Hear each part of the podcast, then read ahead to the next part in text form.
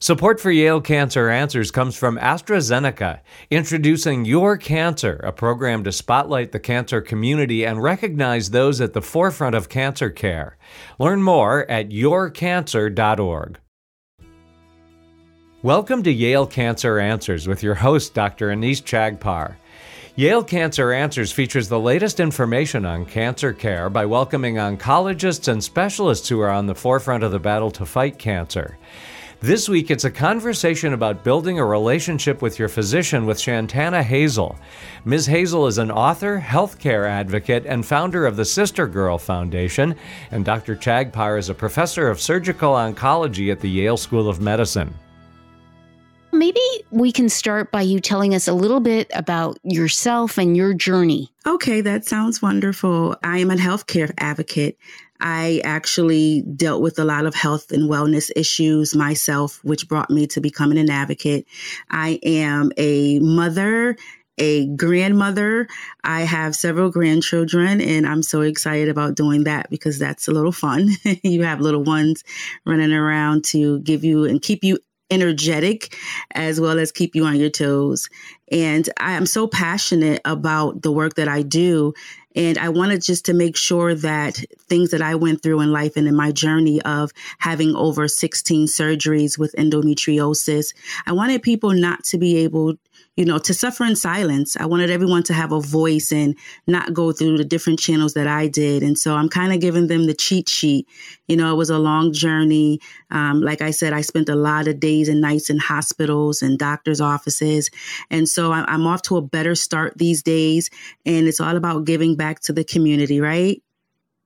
So tell us how how how did your journey start? I mean, um, tell us from the beginning. I mean, usually people's story starts with "Once upon a time, I was perfectly well," and then dot dot dot. So once upon a time, I was I was really healthy. So I thought, you know, my symptoms started when I was 11 years old with my menstrual cycle, and I didn't have any ideas that what I was experiencing, the heavy cramping, the heavy bleeding, just the pain of it all during my menstrual cycles, I thought it was normal. You know, my mom used to tell me to use a heating pad or, you know, take certain things to help with my pain and drink tea. Tea, anything warm keeps, makes the body feel great. And so none of those things works for me. And it became a time to where over the years, it started getting worse. And, you know, I started going to the doctors and I was told that I would never have children. As I said in the beginning, I am a grandmother and I have children. Well, I have a son that I birthed. And and so going back and forth to the doctor's offices and not really understanding that I had an illness at the time. And so as you could imagine, it was very frustrating because endometriosis is a disease that not many really talked about at that time. Um, we're making a lot of leeway now. And so I started going back and forth to um, just different facilities, trying to get relief, trying to get an answer to what was happening to me. Because at some point, I realized it wasn't normal, that something was really going on with me, and I needed some medical attention. And so what I did was I ended up having an ectopic pregnancy throughout my journey. And that was the turning point, I want to say for me, of getting diagnosed and getting the proper treatment. But even through that, it, it took a while. It took a lot of different medications. And, you know, I, I started off with a team and I didn't understand the importance of building my relationship with the physician, being open and honest with them. And so I used to hold back a lot. And, you know, I started dealing with depression and anxiety because it was very tough having pains and things happening to my body and not understanding what it was. And so I went many years undiagnosed, about 14, and I just kept going and living. And I thought I was living and I wasn't well. I've had a lot of days to where I couldn't get out of my bed, um, excruciating pain, fatigue, just you name it, I had it. And so I wasn't always the greatest person to be around because going through those changes, you could imagine that it became times to where I didn't even really like myself at some point because I just felt like I was always the sick girl always the girl complaining about something being wrong. And it was hard for my family and friends to understand what was happening to me when I didn't understand it myself. And so I used to, I suffered in silence because I used to hold it all in. And at some point I stopped really complaining because I felt like no one wanted to hear that. No one want everyone has their own things that they're dealing with. And so no one really wants to hear the girls that, that cries wolf as they would call it. And I really had something happening to me. And, um, it, it really was a horrific time because I felt isolated although at, at, points I did have some great support.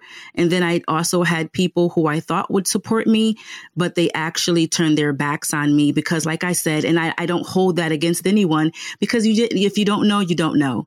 And so that brought me to today, you know, through that journey has been um, over 30 years of living with endometriosis as well as other um, health issues.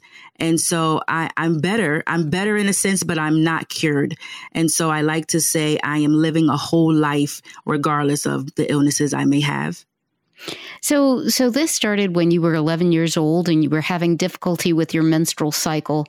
Um, you went back and forth to the doctor. Was it really an issue of them not being able to diagnose your issue, or, or what was what was really the issue that you found problematic eh, um, in terms of that? So the issue for me was not being heard.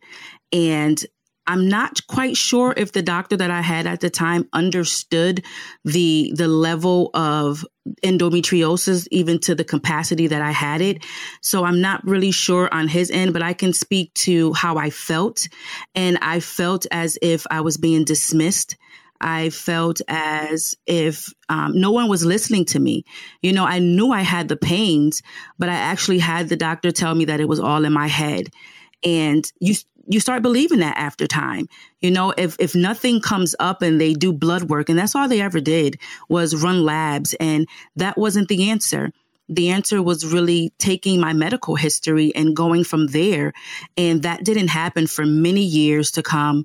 And like I said, just not being heard. That was the biggest thing. Not being heard, the doctor not being knowledgeable of what was going on with me and not being honest enough himself to say, this is beyond my realm. I'm going to have to um, send you to another specialist. And right. that should have happened, but it didn't. So, so was it your, your family physician that you went and talked to initially? It was actually, um, I was young. I was a teenager or at the time. Pediatrician, so I, my, I guess it was uh, a place like a a place kind of like a, a clinic in a sense. It was one of those type of facilities that I, I visited um, as a teenager. And when I became a mom, I actually had my own OBGYN at that time. And this is who was treating me or not treating me for the endometriosis. So, so at 11 years old, it was initially going to this clinic. Had you been to the clinic before? I mean, did you have a relationship with the doctors there, or was that part of the problem? Well, at 11, I didn't go to the doctors at 11. I actually didn't start going to the doctor until I was in high school. I was about 16, 17 years old. And at that point, it was just bad. Everything, my, my symptoms had intensified. And my mom said, okay, let's go to the doctor. It's time to go now. And that's when I started going as a, as a teenager. And it was the clinic, which there was pediatricians there that I had, and I saw the same person on a regular basis. And so it was more so of them really just not knowing and just thinking because it ran in my family, the uh, menstrual cycles being abnormal or heavy painful, all of that. I, I've seen a lot of women in my family deal with the same thing. And so when I did give a little bit of my medical history in the beginning, it was just brushed off as something like that. Well, you know, if your mom went through it, or if you had an aunt that went through it, or anyone else close to you in your family, then that's what it is. So, really, not um, diagnosing the issue or being able to treat it. Right, absolutely. It was mask for a long time, you know, take something over the counter. And when that stopped working, that really never worked for me. You may take the edge off a little bit, but I still was in pain every every day of my life. Imagine from 11, I am 45 today. I I've been having pain this long. Oh my goodness. And so you said that um, during this journey of yours, you you had an ectopic pregnancy, and you thought that that was really the the turning point. Tell us a little bit more about that. When I had the ectopic pregnancy, now this is a story because no one really no not even really no one listened to me. I went back and forth to my doctor's office to the hospital and finally one of the lab technicians decided to draw my blood. She took my urine and she drew my blood this one day in particular. And i'll never forget this because it, it's so vivid in my mind because it was such a horrific time. And the doctor walked out of the the visiting room, well, the room that I was sitting in, and he said, "You know, I'm kind of tired of you coming here," and that crushed me it completely crushed me. And so the nurse heard what he said. And I, I, actually knew some of the, the nurses and the medical assistants that work there. And so they went and they talked to the lab technician and she actually came in and it wasn't an order from the doctor, but she drew my blood and she took a urine. And when she took my urine, nothing showed up when she drew my blood and did a quant test, it's called a quant. And when she did that test, I think that's an abbreviation, and it showed my levels being really high to be pregnant. And she thought it was odd that it showed up one way but didn't show up another when the numbers were high enough to actually be able to show up in my urine. And so she brought it to the doctor's attention. Now I was at this appointment for two hours because the doctor refused to let me come back in and, and for him to talk to me about what possibly could be happening. And so I found myself in the ER because I couldn't stand. I couldn't walk. I was basically almost crawling into the office at that point. And it took me so long just to get from the car to the door and then to get in there to be told that, you know, I'm kind of tired of seeing you in here and you're, you're just complaining and it's not that serious. And that's what I was being told at the time, not knowing that I had an ectopic pregnancy until much later, um, almost until it was too late because I ended up, my mom was an advocate for me. And I'm so thankful for that because had she not said I had enough and this doctor is going to admit you, we're not going to leave the hospital. And so even the hospitals were sending me back home they would tell me to follow up with my OBGYN. And when I go to see him, he'll tell me there's nothing I could do for you. And so at some point, my mother got involved and she was very frustrated with the situation. And she had some nice, some not so nice words for my doctor. And long story short, I got admitted and I remember my mom left to go get me some clothes because all of this happened so quickly. And she left the hospital once they had got me situated. And by the time she got from the inside of the hospital, maybe and drove her car to a stoplight outside of the garage, they were willing willing me back into the operating room for emergency surgery. They told me that I had internal bleeding in my back cavity and I almost died. Wow. So eventually, by the time uh, things got to a point where they seemed to be pretty bad and you ended up in the emergency room, you needed surgery. Yes, I needed surgery. And had they listened to me before, this wouldn't have been a situation to where um, I would have been almost losing my life. And the reason why I had so much pain and I couldn't really move properly was because of the internal bleeding. And so, so then after the surgery, what happened? So after the surgery, I remember the doctor went on vacation. He left me in the hospital and went on a vacation and another doctor had to take over. Now, when you're going through surgery, I'm not sure if many people know this, but when you have surgery and you need to follow up with the doctor, most doctors are not going to see you and, and correct someone else's work or even just look at anyone else's work at that, you know, for that matter. And so anytime anything went wrong, once I was discharged, I had to wait for this same doctor. And because I didn't know, I really, to be honest, I didn't know any better. I thought that the doctor knew what he was doing and that he was right and I was wrong because he went to school. He's the professional and this is his expertise. And so I second guessed myself a lot. Wow. So we're going to learn more about how this story ends right after we take a short break for a medical minute.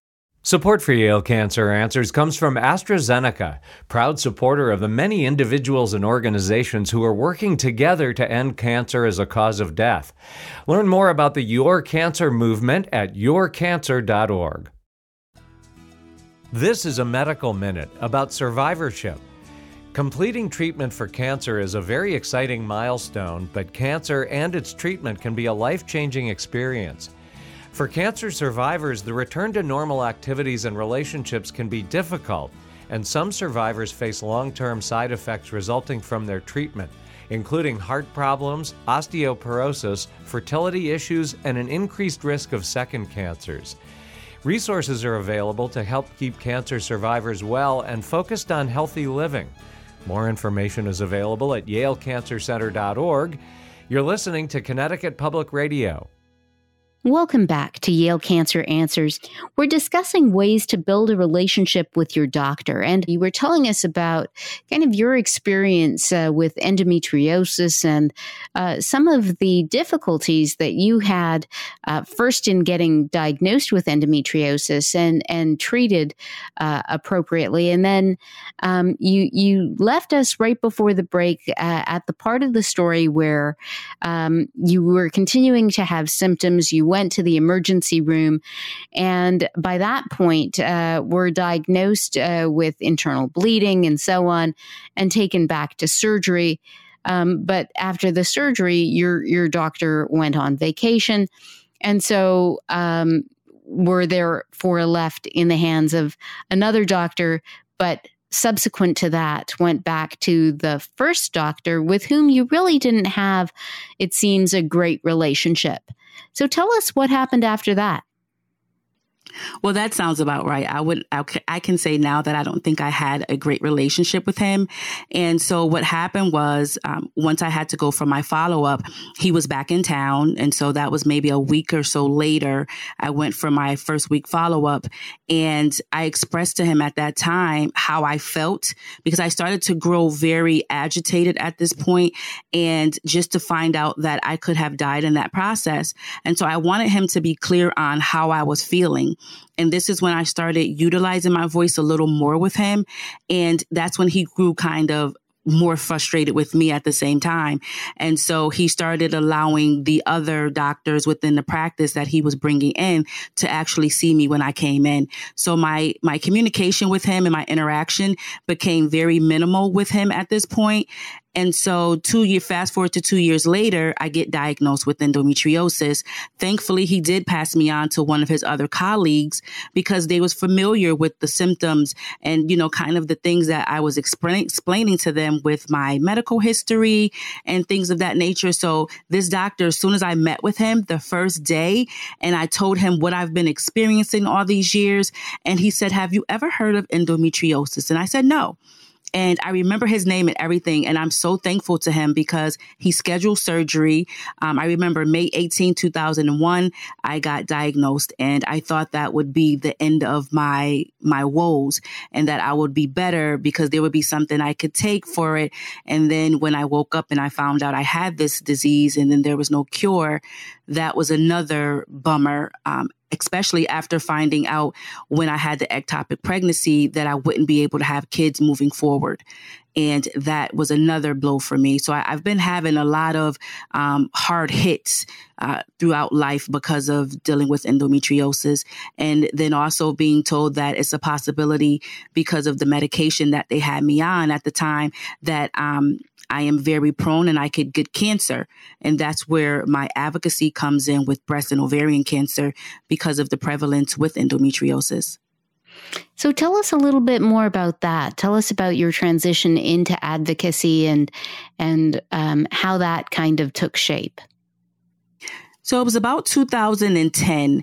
And I said to uh, my husband at the time, I said, I, I, I'm just really frustrated with not being heard. And I remember having these conversations with him and expressing that I didn't want other people to experience what I did in a way that I did. As I, I told, told you in the beginning, that it was a lot of not being heard.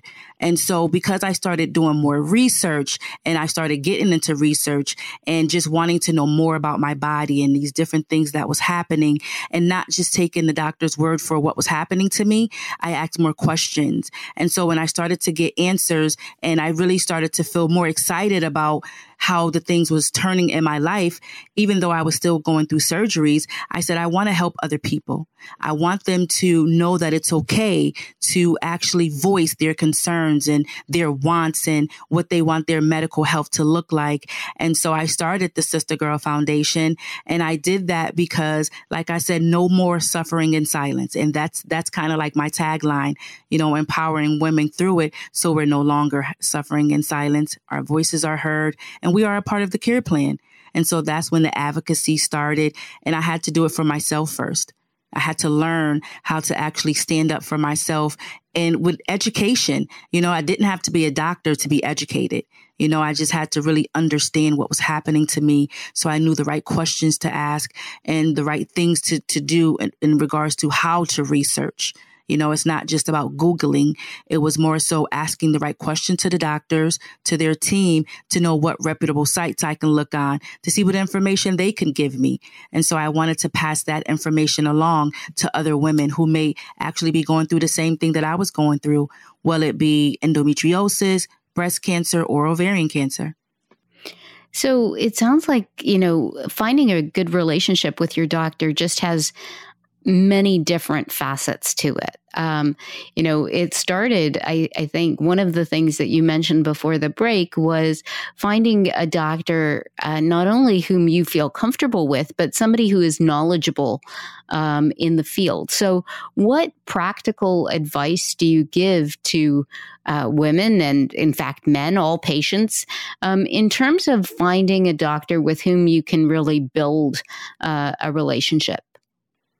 So one thing I would say is we don't always know just by looking them up online. We can read their bio and see what their expertise is when we're referred to these physicians. But one thing is to, you can figure these things out when you have that initial appointment. When you have that appointment, I've learned to be open and honest about what I'm looking for and my concerns. And so when you're looking for and you're, you're vetting your doctor, you have to really do your homework, but you have to actually actually sit in that appointment and be open and honest. And even with your past hurts, I've learned to actually express that to my new doctor so they will see and understand if I'm reluctant in any way. And then they can assure me that you know, what I'm looking for, I'm in the right place. And so they won't look at it as if I'm being a tough patient or I, am I'm a difficult patient. So we don't want that, that stigma placed on us. And so building your relationship and that rapport with your physician is the initial being honest. We have to start somewhere. And in order to build that trust, the physician in return has to give us something. We have to see them actually put in something that says, okay, so they're listening to me. It can be whether we're building our care plan together and you're actually sitting and having dialogue with me, making me feel as if you're actually wanting me to be a part and you're inviting me to be a part of my care plan process. Yeah, that's that's so important. What advice do you have in terms of, you know, knowing that the care plan uh, that you're building together with your doctor really uh, is something that uh, is going to work for you. Because I think that the other part of your frustration when we were listening to your story was the fact that you were going back and forth to the doctor. First of all, it sounded like you didn't feel that the doctor listened to you. But the second part that I think sounded to be frustrating to you was really that there wasn't any cure to your symptoms. So you were continuing to have this excruciating pain and it really nothing was helping.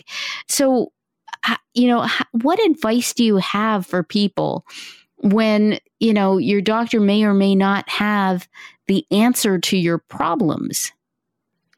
So what happens is, and this is something I had to really teach myself throughout the years, and it's still a, a daily practice because what I realized is nothing happens overnight and everything takes trial and error and it's a process through it. And what I had to really do was to realize is to take care of my mind and my body and my soul, not just the illness at hand. And so when we're doing that, because when one thing isn't working, another thing may not work properly. And so when we're actually putting our lives into these doctors' hands, one thing I would love for everyone to realize is we are all human at this at, at, the same time. We are all human, and we have to deal with ourselves before we can expect this this grandiose type of um, reaction and, and end result from our physicians. Meaning, if I'm dealing with um, mental health issues, my anxiety and depression, when I go into the office, if I'm expressing to my doctor what I'm feeling, even if it's not something that he's treating me for, but he needs to, I feel like the doctors need to know everything that's happening with us as a whole. So that way they would know how to treat us as a whole. When you're treating my illness, I want you to make sure that you know that I'm dealing with mental health issues or I'm just not happy about certain things, even when there's not a cure I had to deal with that. You know, I had to go to therapy. So that's when I said, when you take care of your mind while they're taking care of your body, then everything kind of works um, together. And so when that happens, because a lot of people are diagnosed with incurable diseases. And when that happens, how do you handle that? What are you doing to take care of that? Because just when they're taking care of the cancer or the or the illness, it's not going to make that mental anguish go away you know, what's in the back of your mind. And so if we're actually seeking that help, because my doctors now, my team is amazing.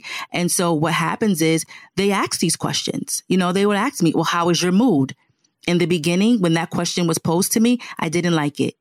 I didn't like it because I didn't realize that I really was feeling these anxiety and depression symptoms. I didn't know what that looked like. And so I feel like if we actually take those components while we're treating whatever that treatment looks like and we add that in and we treat the patient as a whole, I think that we will have a better outcome between doctor and patient. Yeah. And it sounds like communication is really the key here. Um, not only being heard, but being able to, to, to voice your concerns and also being able to hear questions like, how is your mood? Um, and knowing that that's coming from a good place, a holistic place in terms of, in terms of your care. Um, what are your thoughts on getting a second opinion. If you if you go to that initial appointment and you are sitting in that office with the doctor and it, you just aren't clicking. I mean, there's something that you, you feel is not quite right. Either you, you just feel like the doctor isn't listening to you or might not have the expertise that you're looking for you know do you feel any trepidation in kind of seeking another opinion? And and how do you do that? And what advice do you have for other patients who might be in the same situation? I would say yes you definitely feel intimidated because you one you don't want to hurt anyone's feelings even though you're hurting yourself by not being honest about what you need. And so what I always tell patients and I tell myself is to you got to speak life into any situation that you have. You have to tell people and tr- show people how to treat you. So if it's something happening in your life, you have to be the one to say that this isn't working for me. And it may be hard at times. And so you actually, you take a moment, even if you don't say it in that exact appointment, you can always, you know, there's different outlets to where you can let that doctor know. You can call the office. You can talk to the nurse. You can talk to so many different avenues if you're not not comfortable with sitting with the doctor face to face to say that, you know, I would like a, a second opinion. But what's another point that's helpful if the doctors offer that? if they they're telling you you have this illness but i think that should come at the same time too and say you're welcome to do a second opinion i can actually refer some physicians to you one or two to you at least so if the doctor is doing that that would even make me feel even more comfortable um, even if i had to use that doctor if I decide to use that doctor overall. And it just shows that the doctor is actually respecting my wishes and respecting me being a part of my care plan and so it, it, looks so many different ways that this can be handled. And I know for myself, no, I never asked for a second opinion in the beginning. I was too nervous to do that because I really didn't understand, like I said, what I actually needed. And so for patients who don't understand or they're coming, they coming into their appointments feeling the same way, you're just frustrated. And now the doctor that you thought was going to be able to help you, they're not able to help you. So now what do you do? You ask for a second opinion. Shantana Hazel is an author, healthcare advocate, and founder of the Sister Girl Foundation. If you have questions, the address is canceranswers at yale.edu, and past editions of the program are available in audio and written form at yalecancercenter.org. We hope you'll join us next week to learn more about the fight against cancer here on Connecticut Public Radio.